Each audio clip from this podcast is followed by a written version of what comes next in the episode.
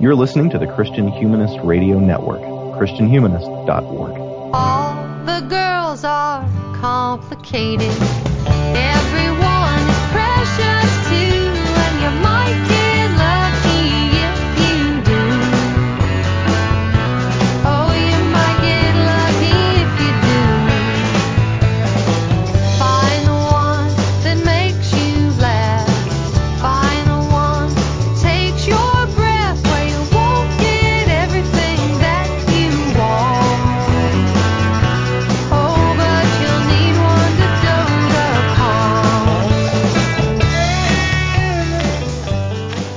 And welcome to episode 176 of the Christian Feminist Podcast, which is part of our Halloween crossover series where we mix things up a little bit, the panelists from other shows, and we have a lot of fun. And our topic this year is the films of John Carpenter. I'm Christina Bieber Lake, and with me today are Danny Anderson and Victoria Reynolds Farmer. Hello, Danny and Victoria. Hello. Hi. Let's introduce ourselves for anybody who might be new to the program. Danny, since you're kind of our guest of honor, why don't you start us out? Uh, thank you. Um, I'm uh, Danny Anderson. I host the Sectarian Review podcast on uh, this network, and I feel a great uh, level of gratitude that the network chose John Carpenter this year. Uh, because he's my favorite artist uh, across any medium, actually, and I was felt I actually feel a little bit um, self-conscious that we chose it because I, I have this kind of like uh, fear that people chose it just because they thought it would make me happy. And so I volunteered to be on basically all the shows. So I will be on all of the episodes except the one about the thing, which I think is a book of nature. But uh, so I will be on all the other ones. Uh, so Taking one for the team. well, I'm glad to do it. I feel a little conspicuous, but I also feel responsible for this. So Well, I, I understand that the women voted for zombies. So, Victoria. Uh, hi, everybody. Uh, I'm Victoria Reynolds Farmer. I'm one of the founders of the Christian Feminist Podcast. Um, really happy to be here uh, with Christina and with Danny, our resident uh, John Carpenter super fan and expert. uh, should be a fun conversation. And uh, yeah, the the network crossover is one of my favorite events of the year. So let's have a good time. Yes, we all will. This this should be a good conversation. I'm Christina Bieber Lake. I teach English at Wheaton College, and I am a newly minted horror film fan. I don't know how else to say. So that's why I'm doing this. I've I've just seen horror films that scared me too much to watch when they came out. So that's where I'm at. So before we get started with our specific film, which is The Fog, I thought we could each share a bit of our prior experience with Carpenter's films, which in Danny's case is quite extensive, and then the horror film genre in general. So who would like to start us out? Um, I can go first. So I am not a super big horror film fan, um, though my favorite television show is uh, in the horror genre. Uh, anyone who regularly listens to the CFP will know that I'm a diehard fan of the TV show Supernatural, um, which has a lot of references to John Carpenter in the early seasons. So uh, I'm familiar with some Carpenter stuff from that, and also I've seen a few of his films. Um, I've seen Halloween. Um, I think they they don't let you be a uh, feminist with a minor in film and not let you see Halloween. I think they take your feminist card away from that. Uh, yes. uh, so I've seen that. I've seen uh, They Live, uh, which I like very much, and I have seen Carpenter did Big Trouble in Little China, right? I know that's not a scary movie, but didn't he do that too? yes, yes, that's his. Yeah. Okay. Um, and I've seen that one, and I think that's probably it. And now I've seen The Fog. Um, but I'm I'm generally pretty squeamish about horror movies. I don't like really gory stuff. I don't generally like slasher movies. Um, I'm more of a like psychological thriller kind of girl, so I was pleased uh, to find out that The Fog isn't super gory, but is like interesting from a supernatural thriller perspective. Hmm. That's so true. So Danny, how did you said Carpenter was your favorite of all time. I was not expecting that, so we're gonna need some fleshing out of that. Yeah, he's actually my favorite artist. Like I, I even move him past film. I, I as far as a, an artist who, I, I, I don't know. There's something about his entire body of work that I can like relate to the the interests and the questions and the worldview um, on some level, and uh, and so I've always found, and I think what it is probably as I think about it more, because I've been saying this for a while that he's my favorite artist. Um, so actually, I had the chance to meet him recently. Actually, in August, he came to Steel City Con, which is Pittsburgh's version of Comic Con, and I got the VIP package. I splurged on that and got to talk with him for a minute and get his autograph and, and get a picture with him and all that. And so it was a real thrill for me. But around that time, I was thinking about why it is I'm so drawn to his work, and I really do think he kind of embodies for me like a a working class kind of artist. He's definitely I would he would not call himself an auteur, but I think most other people would. Um, but he is not he's definitely not an easy fit with Hollywood either. So he's like That's true. He's working in film, but not like in as an insider in the industry, right? And so he's sort of got this. I would call him an uh, an auteur like artist with popular sensibilities, and, and I think I can't think of another artist that fits my my own wiring more than John Carpenter, and so uh, that would be probably the reason why I would call him my favorite artist at this point. But um, and so yeah, I um, going way back starting with kind of the basics, Halloween and, and the Thing, and uh, Big Trouble in Little China was always one of my favorite movies too. Um, and then like sort of later on, I started rediscovering his work like in the 90s and realizing how kind of like tragically overlooked it was when it when they these movies came out. This movie, for example, made very few waves and, and got very kind Yeah. of mediocre kind of responses. But now Yeah. I think I had never even down to- heard of it before we were talking about doing this for the crossover. Yeah, yeah. I think uh, now his work tends to find its legs years later, after the, I don't know, after the pressures of box office and all that are over. Um, and I, I have particular theories about that, but so yeah, I uh, I'm a I'm a big Carpenter fan. I'm a big horror fan in general. I like Chris, or Victoria here though. I um, very much I lean towards atmospheric horror more than anything else. So I really like kind of old-fashioned horror films in a lot of ways. And John Carpenter's great influence of movies from the 50s. He's a huge Howard Hawks fan, um, so he's very big on building atmosphere rather than shock, right? And so in that way, also Totally. he sort of fits my uh, fits my style. Yeah, that makes perfect sense, and and this really is an old school horror film, and that also appeals to me more in the genre than the gore. Although I will sit through it uh, if need be to uh, to get my horror fix. So there's that. Um, yeah, so like I said, late late comer to the horror film genre, and so I didn't see any of the Carpenter films, even Halloween. I didn't see Halloween until this last year. Um, but I saw The Thing and a couple of the other ones a few years back. But I've just really been in this kick, so it's all kind of new to me. I mean, I'm aware of all the the tropes and the topos and all that stuff, but you know what I mean.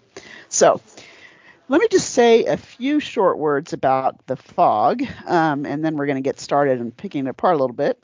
It came out in 1980, just a couple years after the slasher genre defining film Halloween, which was also co written with Debra Hill. Um, who also wrote with him in Escape from New York, and starring the same female actors, Jamie Lee Curtis, Adrienne Barbeau. Barbeau was married to Carpenter from 1979 to 1984, kind of a very short period of time where they were married.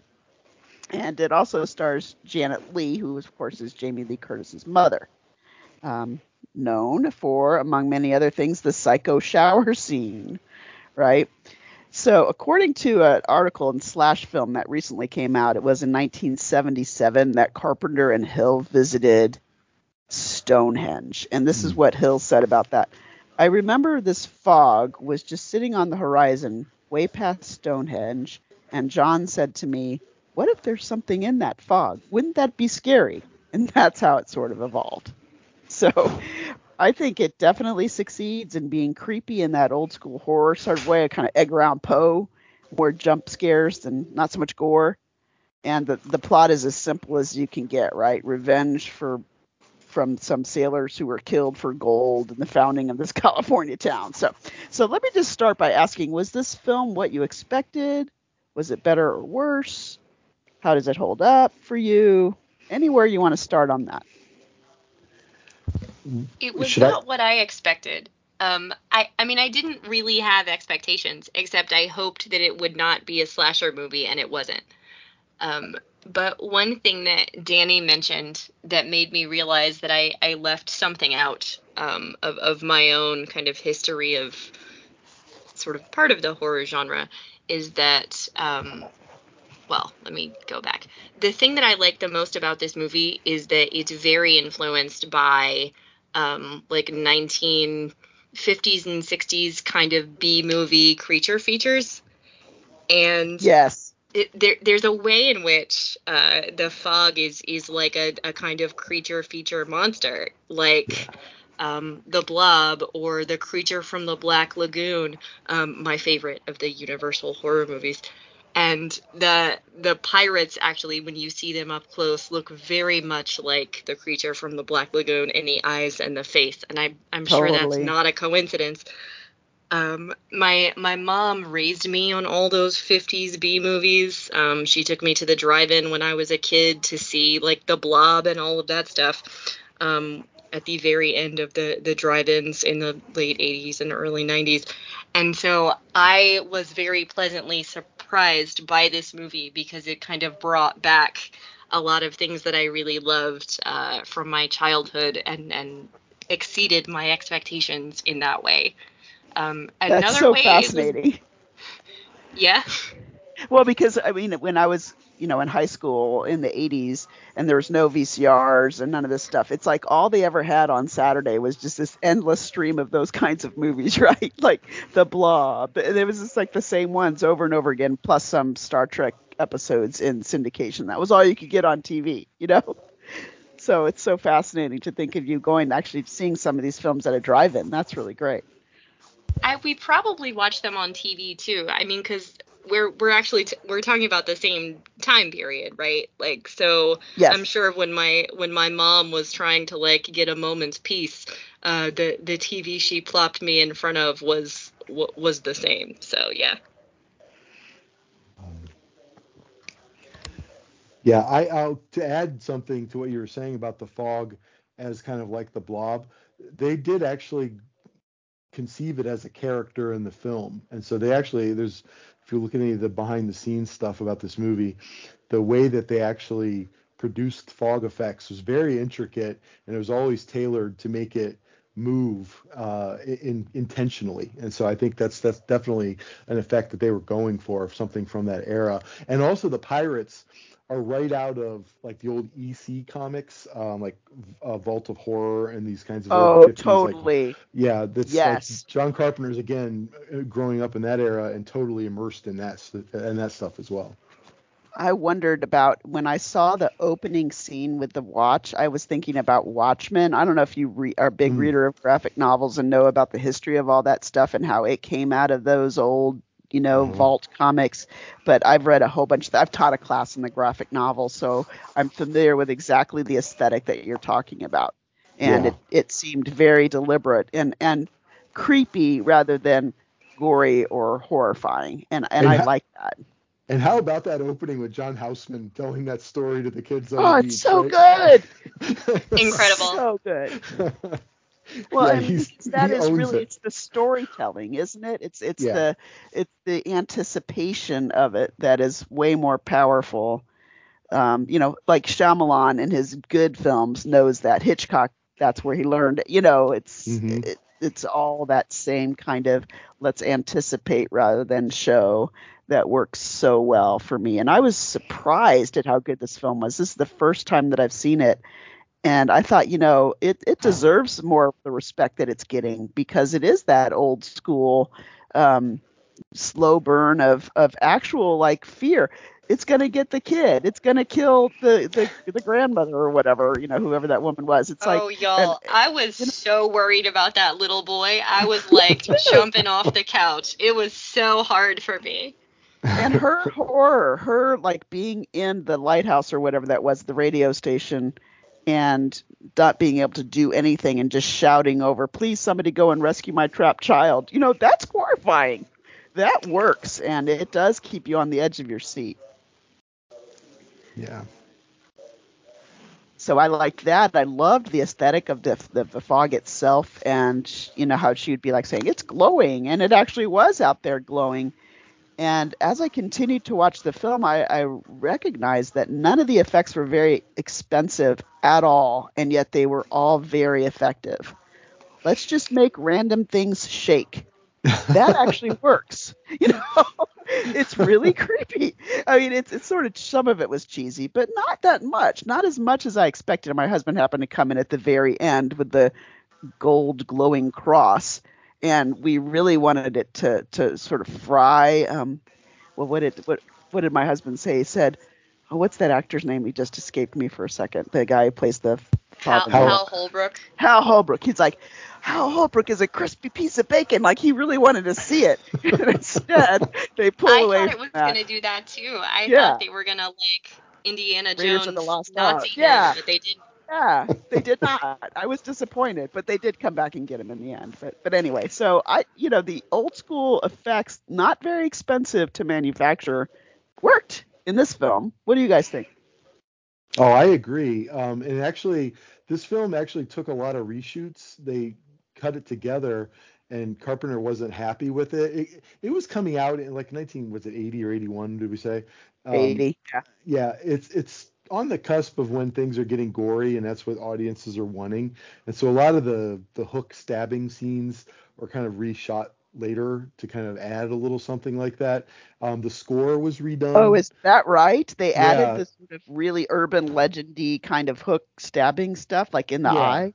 Yeah, that was all added later to create some effects. The whole scene with the the ghost rising on the slab in the uh, in the uh, hospital uh, and drawing on himself, that was all added later. Uh, so there's all the few things he added later, but none of it was very um, expensive. You're right. It was a, a very kind of moderately budgeted movie, um, and and so yeah, it's a really uh, interesting. I, uh, to me, it's for me the one. th- I guess in, on the previous show, I might repeat myself if you listen to multiple of these shows. One thing I appreciate about John Carpenter, and one reason I think he doesn't quite fit in any particular time period, is that he is like making films as as Howard Hawks did, and so it's like an auteur working in a studio system, not like Martin Scorsese, right? And so there's a way in which his movies have this kind of throwback feel down to the craftsmanship of doing much with little, I think. And I think it's a really uh, fine achievement. Yeah, I'm wondering, you know, I, I think I'm a big fan of the Terminator, you know, movies and the director doing his own effects. You know, there's a little bit of that kind of feel to it. It feels more real when it when you're actually seeing like it's not CGI fog, not that they had that at the time, but you know, it, something about things shaking that are shaking from nowhere. It's the Right. easiest effect to make, but uh, it, it just feels more real than some CGI'd creature or something coming in. You know, it's again, it's the stuff you can't see, and that's why fog is such a brilliant metaphor. It's just bringing in stuff that you can't see fully. Yeah. Yeah, thematically too for the movie in terms of what it's quote unquote saying, right? I think that the fog is a great metaphor. Oh, a hundred percent. And Yeah, I can't remember. Yeah, the exact quote from Edgar Allan Poe at the beginning. Um, I was gonna write it down and I just forgot, but I was like, oh yeah, Poe, because they're getting that from stories like Descent into the Maelstrom, which is like the thing that's terrifying in the Poe stories is that you're coming on this big unknown, and it's not just unknown, it's hidden, and it's not just hidden, it's a hidden sin from you know a long time ago that we tried to hide and now it's coming back. It's the imp of the perverse. It's all in poe right? You Yeah. can't hold it down. It's going to come back up and get you you know and that's why of course the priest's sacrifice at the end. After hal holbrook did not come become crispy bacon hal holbrook i thought they can't he has to be sacrificed right? And then sure enough you know he got the he got the hook at the end. That's part of the reason why I've read that uh, people didn't like it at first because Halloween was such a genre defining thing where you're moving into the slasher thing and then this is so much more like things that aren't uh, that are from the past. It's a totally different feel. It's Yeah. so human. Like the, Yeah. the evil. Uh, Michael Myers is an, an inhuman evil, right? The idea is that they've made 47 Halloween movies because he just doesn't die. Um, Yes. And and this, I there probably aren't actually 47, but it feels like that, so I'm going with that. Um, it's about 47. I think it's 13 Uh, technically. okay, thanks, Danny. But that Um, counts Halloween 3, which doesn't have Michael Myers. So I'm sorry. I digress. Um, Amazing. Uh, so yeah, I, the thing that really stuck with me that like I want to watch this movie again and I will recommend it to people is like this is a horror movie, the villain of which is basically the human tendency to sin, yeah. and I I think that's it's really impactful and and interesting. Um, you know, things like pride and greed are incredibly relatable, and hiding them is incredibly relatable. Hiding them in the very fabric of our communities and cities, I, you know, it's it's everywhere. Yes, and in that way, it felt very gothic in the Faulknerian way, right? Yeah. Where the past is never dead. It's not even past. It's going to be right there. You can try to found your city on this big lie, and it's very American, right? Uh, the early American writers were all interested in in these kind of founding sins of of slavery and racism and greed and you know the stuff that we wish weren't a part of our American story, but they Yeah. are. If this were a Hawthorne story, you would totally believe it. If someone gave you this and told you it was a Hawthorne story, you would totally believe it, right? Oh Um, yeah, yeah. and yeah, absolutely. And um, I, that that's actually a good point Victoria is making. I think we should like stick on it. The the ghosts in this aren't really the villains. They're almost uh, symbols or you know ambassadors of divine justice, uh, if more than anything else. The and in fact, the people living today aren't really the villains. It's the people from the past who are, are not coming back to attack us, but their their legacy is the villain in, in this movie. And so it is a really kind of thought-provoking and creepy movie because of that. Very, very Faulknerian because with Faulkner you can be generations out and there'll still be this hidden sin underneath there that just that that comes out, you know. Uh, Poe did the same thing, um, and and you, can, you may not be responsible at all for it. And so I was interesting. I was interested to see if they were going to do anything with the Hal Holbrook character being related to the original criminal. Uh, but I couldn't see anything. I have to watch it again, but I couldn't see anything that was trying to be suggestive of that, except that I noticed that when things were going to hell in a handbasket, he was there just drinking. He's like, Yeah. ah, nothing to do. Let's just get drunk. Uh, he is his grandson. Um, it, yeah, it is, right. yeah, or great grandson. Yeah, uh, um, it, one, I think it's his grandson. It is stated at one point in a passing comment that it was um, his his grandfather was the the, the Right. jour- he wrote the journal that he found. Yeah, Right, he did, but there was no other connection. So that feels like the sins of imputation. You know, Ah, the yes. sins of the father are the sins of the saying, sons. he And does seem to know where to look to find the gold.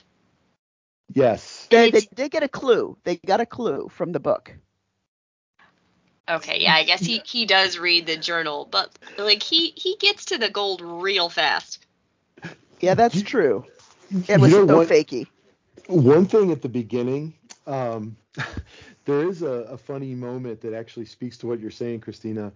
When the the worker who's uh, leaving for the day, um, B- uh, Bernard, I forget his name. Um, that's actually John Carpenter.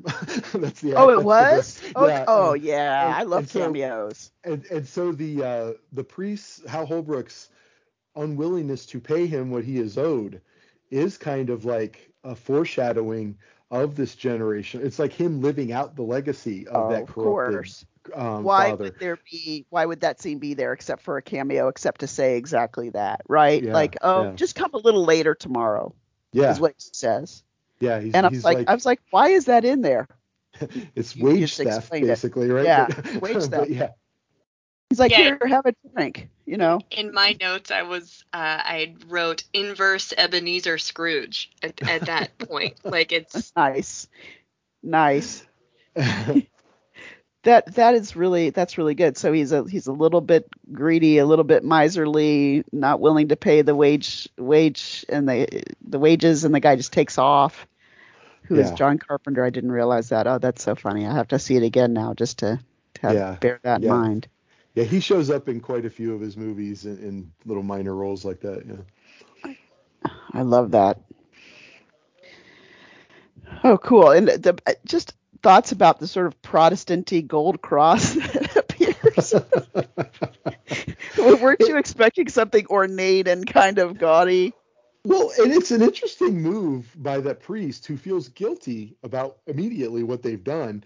And so he steals the gold from his co conspirators and makes a cross out of it and sticks it in the wall to hide, right? And so he's Yeah, it doesn't trying do anything sym- with it. No, it's like he's trying to just symbolically make penance like privately that you know what i mean but just between him and the almighty or something yeah it- it is a really Oh. interesting choice on his part for that's how he's going to rectify the situation right? Oh, so you think the original criminal did that out of guilt, not saving the gold to later? I guess why would he shape it into a cross? I guess he's he melted it down, right? Yeah, yeah, there was some sort of penance and and he left the diary that expressed like his immediate discomfort with it all and so yeah, it's a very strange foundational uh, myth. It really is. Huh. yeah, I I felt really gross about the gold being made into a cross. I don't Let- know yeah, let's talk exactly about that. I well, first of all, like it took me a minute to be like, wait, how does this priest have a grandfather? And I was like, oh, the other kind of priest. Okay. The other kind, like my husband is Victoria, the Anglican kind. the other kind, the not me kind, the other kind. Um, Yes. and so I had to get over that. And then I don't know. I started thinking about like, is this some kind of American uh, providentialism thing, like William Jennings Bryan and Cross of Gold and that whole deal? Hmm. Um, and yeah, it was the same I, year. I, I just got I got tangled in a lot of directions. the cross of gold that is totally the same period that this you know this was supposed to happen in 1880 that 100 years ago right that's exact same years as that cross of gold stuff if i'm recollecting my history That's interesting. you know Hmm. you shall not crucify man on a cross of gold the populism of william jennings bryan Hmm. Yeah. Well, and I'm thinking uh, this is because I was on the show earlier today about They Live for Book of or for Book of Nature. Um, that that church that story takes place in a church, right? Uh, much of it. The there's a church that's like basically the clubhouse for this revolutionary group that's uh, seeking to overturn the aliens, right? And so, but I think in that that show, that movie, I, I made this point in that show that John Carpenter is like understanding the revolutionary power of the institution, even if it has like failed. And I feel like this cross of a gold, uh, cross cross made of the stolen gold, is a critique of the institution, and it's kind of hoarding of riches rather than the kind of um, passing on of riches, right? Uh, whereas in They Live, the church building is like the fountain for like enlightenment and freedom in that in that movie and so i feel like in this case this is an institution that hoarded the gold right and so it's sort of a critique in that way of you might just say organized religion which i mean would be consistent of john carpenter i think That's a good point. The hoarding of it is the way that I read it initially as well. I mean, why would you hide it away in there? It's yeah. yeah. So I, I was, what is this? Maybe it's just um. The The Bible thought might have later- something to say about that too. It might. listeners why don't you look into that for us Indeed. Well, it, it, it was interesting that it that it ended at that church and that there was a kind of um, a, a founding religious moment, and it was disturbing that. But again, you don't see Christianity being blamed for the sins of its whiskey priests, right? Um, so at least there's that. You, I hate it when it's Christianity somehow that is actually blamed for it, when really it's just sinful people uh, who did that. Yeah. So, well, any thoughts since this is a Christian feminist podcast about the female characters, particularly the casting of, of Janet Leigh? I just thought that was something interesting. But any thoughts about any of that? As you might imagine, I have many thoughts about the female characters in this film. Um, I was really intrigued at the kind of spectrum of of femininity that we get from the the three main female characters.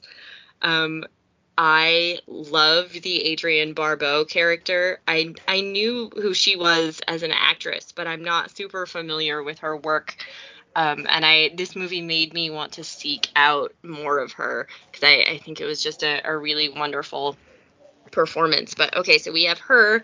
She is this kind of sassy single mom, and she has this really interesting, sort of creepy, but mostly interesting uh, relationship with the guy who's calling into her radio show all the time.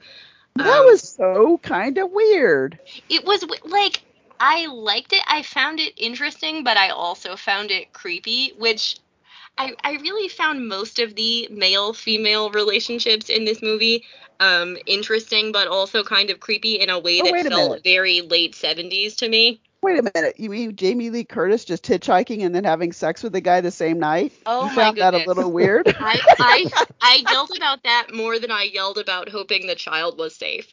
I Yeah, like I had true. an entire conversation with her. Like, girl, don't hitchhike. Okay, now you're hitchhiking. Please don't sleep with her. Don't sleep with him. Oh, you slept with him. Like, I I just we had an entire conversation. it was this like crazy out like outlying um sexual revolution just horror show is what that was He was so and she's like 18 and he is like Yeah. way old. I mm-mm, was- not cool. awful it was awful as if she just go oh yeah you're weird that's great i'm so glad let's go have sex what um, who am I? Oh, so the Janet Leigh character um, is kind of the most interesting. I think he was really working with kind of her star body and and the idea we have of Janet Leigh as like the original scream queen from Psycho, um, because she in this film she's very far from that. She is kind of an, an ineffectual um, town leader.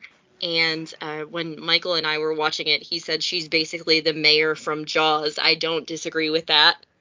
Ooh, good catch yeah Uh, we yeah we we talked a lot about Jaws um, while we were watching this movie, which maybe we can get back to. But I thought it was interesting that we get like a super capable single mom, this idiot teenager who has no idea what she's doing, and um, basically a, a completely ineffectual town leader who also seems to have no idea what she's doing, but in a completely different direction. Um, that was not the spectrum of femininity I expected from this movie, but I found it kind of delightful in its variety. That's Hmm. true. I don't know that I was I don't know what I was expecting. I guess more of the the the women characters have to be saved, you know, the Jamie Lee Curtis thing like, you know, escaping away. But at the end, even the um Adrienne Barbeau character fights off these pirates before the fog recedes, right? She doesn't actually get saved except that the fog finally recedes when the sacrifice is made, right? But she actually fights back. And, and she saves most of the town by her radio now. Yes, right? right. That's right. Yeah. She is. She stays up there in order to specifically. She's. She even sits there and says, I, "I'm sorry, I can't come back to you." And the and I, the implication was she can't go back to save her kid because she needs to tell the town Mhm. which way to go. Yeah, I I thought that was amazing. This idea that like she relinquishes her motherhood, which is obviously very important to her, and uses her competence at her job to save a whole bunch of people. Like love that. So That's so interesting. and she sticks with it right in the hardest emotional space imaginable and and she knows that at that point too it's also her best bet to try to get somebody to go out there and and it's and she succeeds in um, getting the kids saved by doing her job well that's true What did you guys think about um, her radio voice? Like she does, she has this really great, like sexy radio voice, right? And she's like, she can turn it on like at will. There's one moment in a great performance uh, where she's upset about something, but she's about to go on air, so she kind of gets into character, and out comes you know the Stevie voice, right? And, and so there's like a really interesting way in which she understands the power of her sexuality and kind of uses it like um f- uh, intentionally and and and so it isn't like there for other people's benefit like she's using it That's true. And uh, Um, I did notice that right away. And especially because back, you know, 1980, radio, live radio was a big deal. Like it was a Yeah. kind of a way to make you feel like you weren't alone because you would listen to this DJ and you could call them up. And, you know, it was, it was just a Yeah. different thing back in 1980. Uh, Yeah. Not even close to what we have today. And, and especially in a small town where she owns the radio station. So there was this really interesting small town dynamic with her. Like the people knew who she was, and and yet she had this persona, this kind of sexy voice that she Yeah. put on. And all Yeah, the men it- are seduced by it all the the, Oh, the, totally. the sailors at the beginning the the the weather guy uh, like all of them are completely in love with this voice right um and she's very clear that the voice is not her and, and i thought, Yes. That was very interesting Yeah, she's like, you, you know, I'm just this voice to you. You don't really know who I am. Almost kind of says at one point, you know, which which really, yeah, that's that's quite good. Incidentally, Adrienne Barbeau has uh, she did a podcast I think for Shudder um, about women in horror, and she's the narrator of this podcast, and, and so she very often, I mean, invokes this character uh, basically in uh, in her vocals for that podcast. Oh, that's really so good. funny. How It's many really- Oh, episodes is the podcast? I'll have to check that out. It's Yeah. uh, gosh, it's ten or twelve. It's it's quite a it's a good series. Yeah. Okay, because I first saw her in Escape from New York, and my husband, who when they were in the in the 80s, he and his friends, they just had this thing where they would watch it like once a year.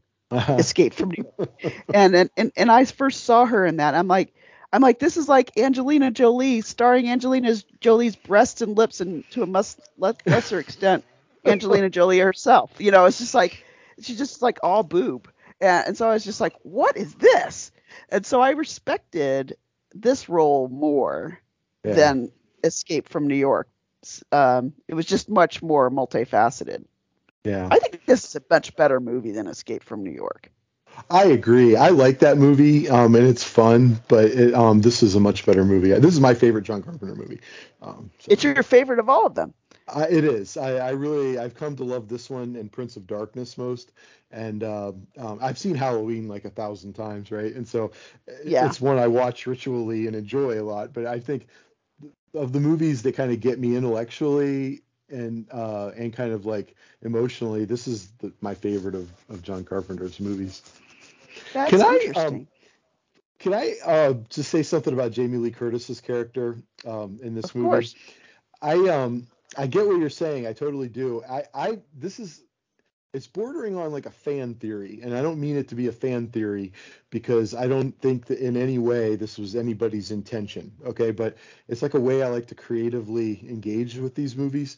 But I often think of The Fog and Halloween as a tandem movie uh, pair, and I I like to think of The Fog as the dream that Laurie Strode is having while she's in the hospital after the events of Halloween, and um and I don't know Stevie is on the radio in her hospital, and that's why this her into the movie, and and so there's like a way in which her character is everything that Laurie Strode isn't basically, right? Um, and I feel like it's Ah. almost Cool. like I feel like there's a way in which the movie is trying to let Jamie Lee Curtis play against that virginal type, right? Uh, by letting her be a free, free, Oh. That's freeloading very uh, cool. hitchhiker, and so and and at the very end and of this she doesn't get killed from having sex, right? Which is the right?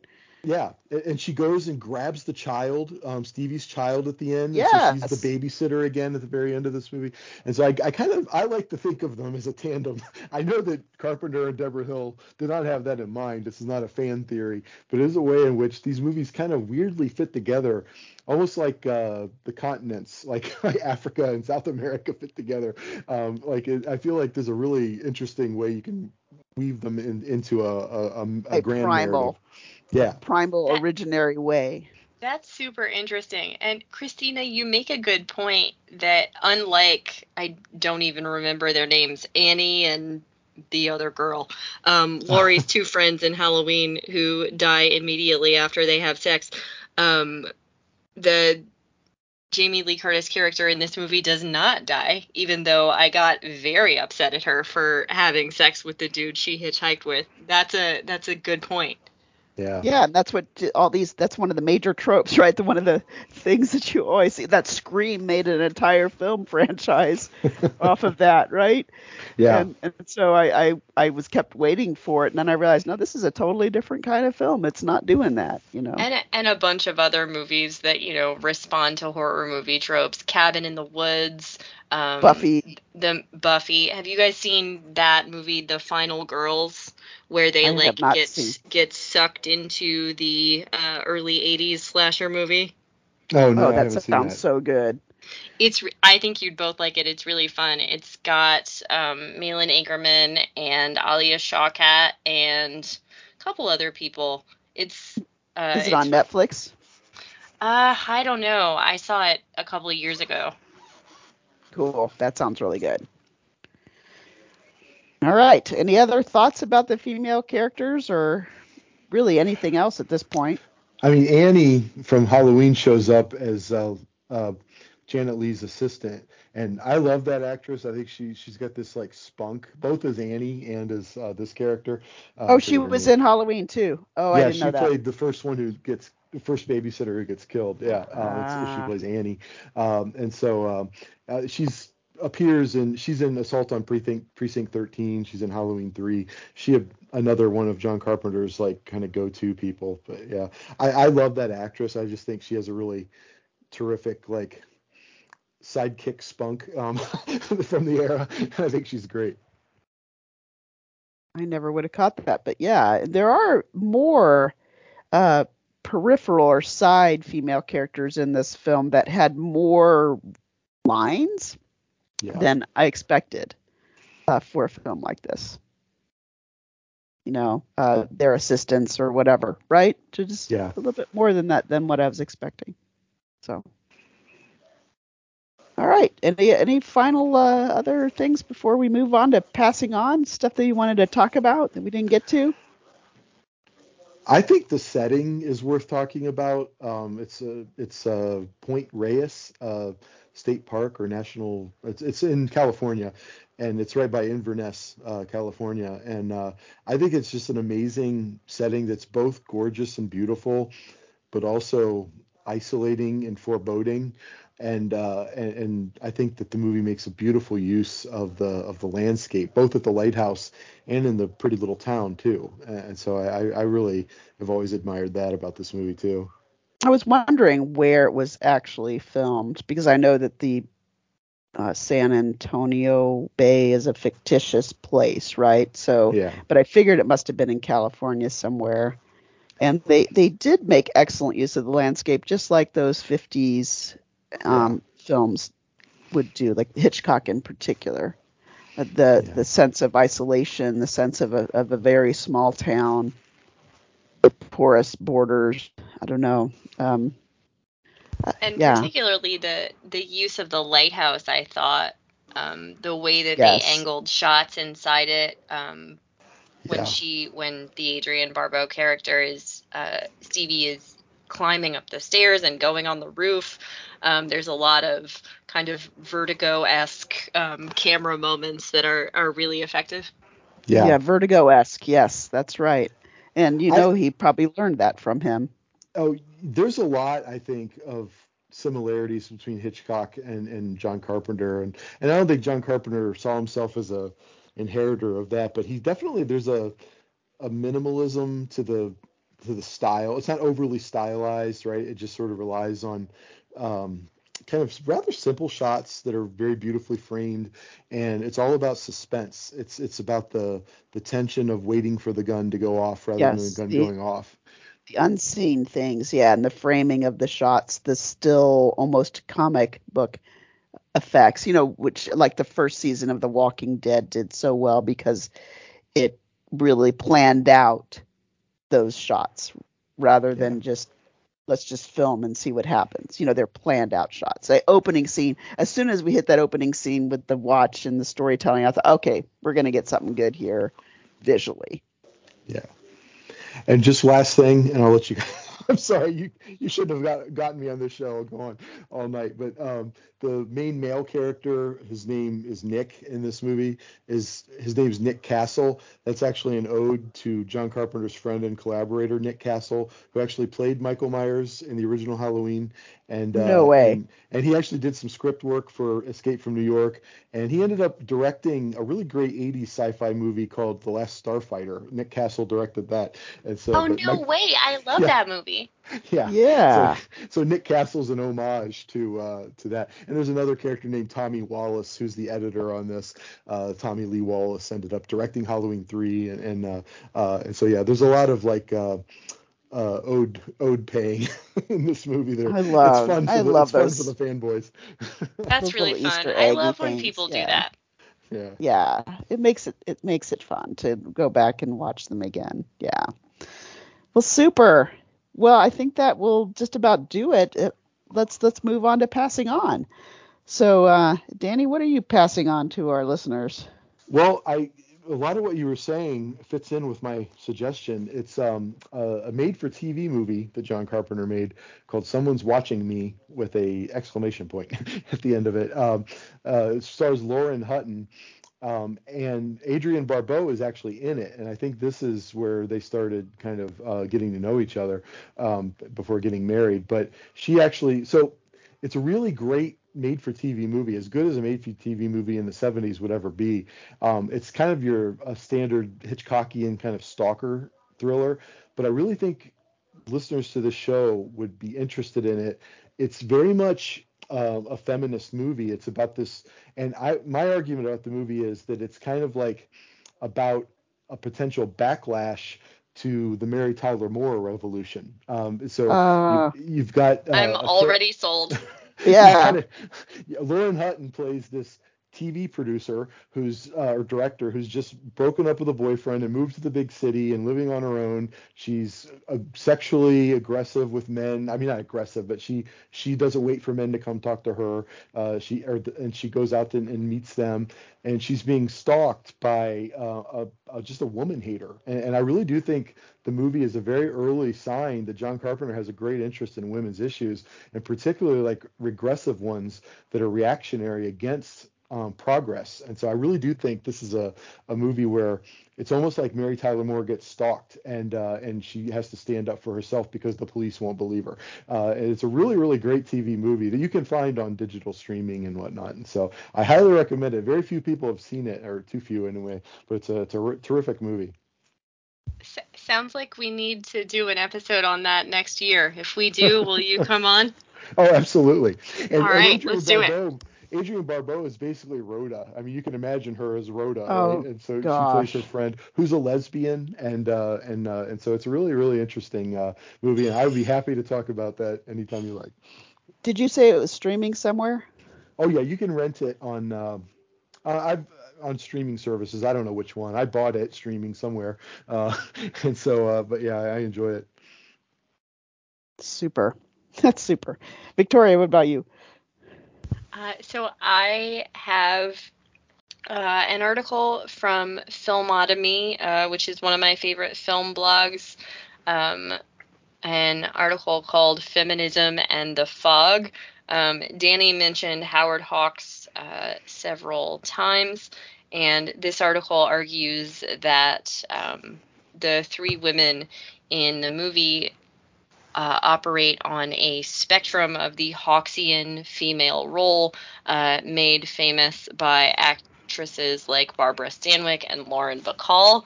Um, and uh, the article opens with that really famous Howard Hawks quote about women. Uh, I think girls who insult people are very attractive, and then goes from there. Oh. well, that's a winner right there. Yeah. Uh, so, Filmotomy, uh, Feminism, and the Fog by Joan Amin, uh, and we'll link to that in the show notes. Super. Yeah, and I'm also going to recommend a very short clip that um, is a recent, I mean, like a couple of days ago, film art- article from Slash Film called "The Fog Works Because It Proves Some of the Best Ghost Stories Are the Simplest," uh, where the writer is recommending this film simply because it, it's powerful in its simplicity, and I really think that's true. And we are getting a kind of a reevaluation of what exactly things make things creepy and scary, and uh, I think this film does justice to that. The other recommendation that I have is is The Mist, the film I can't remember what year that was, but I'm a real big Frank Darabont fan, and I loved Uh-huh. The Walking Dead when he was doing it, and and he has all those same set of stars in that film, and it's also very simple uh, in its conception, but very powerful and, and, and really a better film than I expected it to be. So that's my recommendation. Alrighty. Well, thank you everyone for listening to the Christian Feminist Podcast. We'd love to hear from you. If you have a topic or reading recommendations for our future shows, or if you just want us to, to drop us a line, you can do so at ChristianFeministPodcast at gmail.com. You can also find us on our Facebook page or at the network's Twitter handle, which is at CH Radio Network. And of course, check out the show notes from this and all of our other episodes at the Christian Humanist blog at ChristianHumanist.org. The Christian Feminist Podcast is a member of the Christian Humanist Radio Network, which is doing the crossover. Kristen Filippic is our press liaison for Danny Anderson and Victoria Reynolds Farmer. I'm Christina Bieber Lake.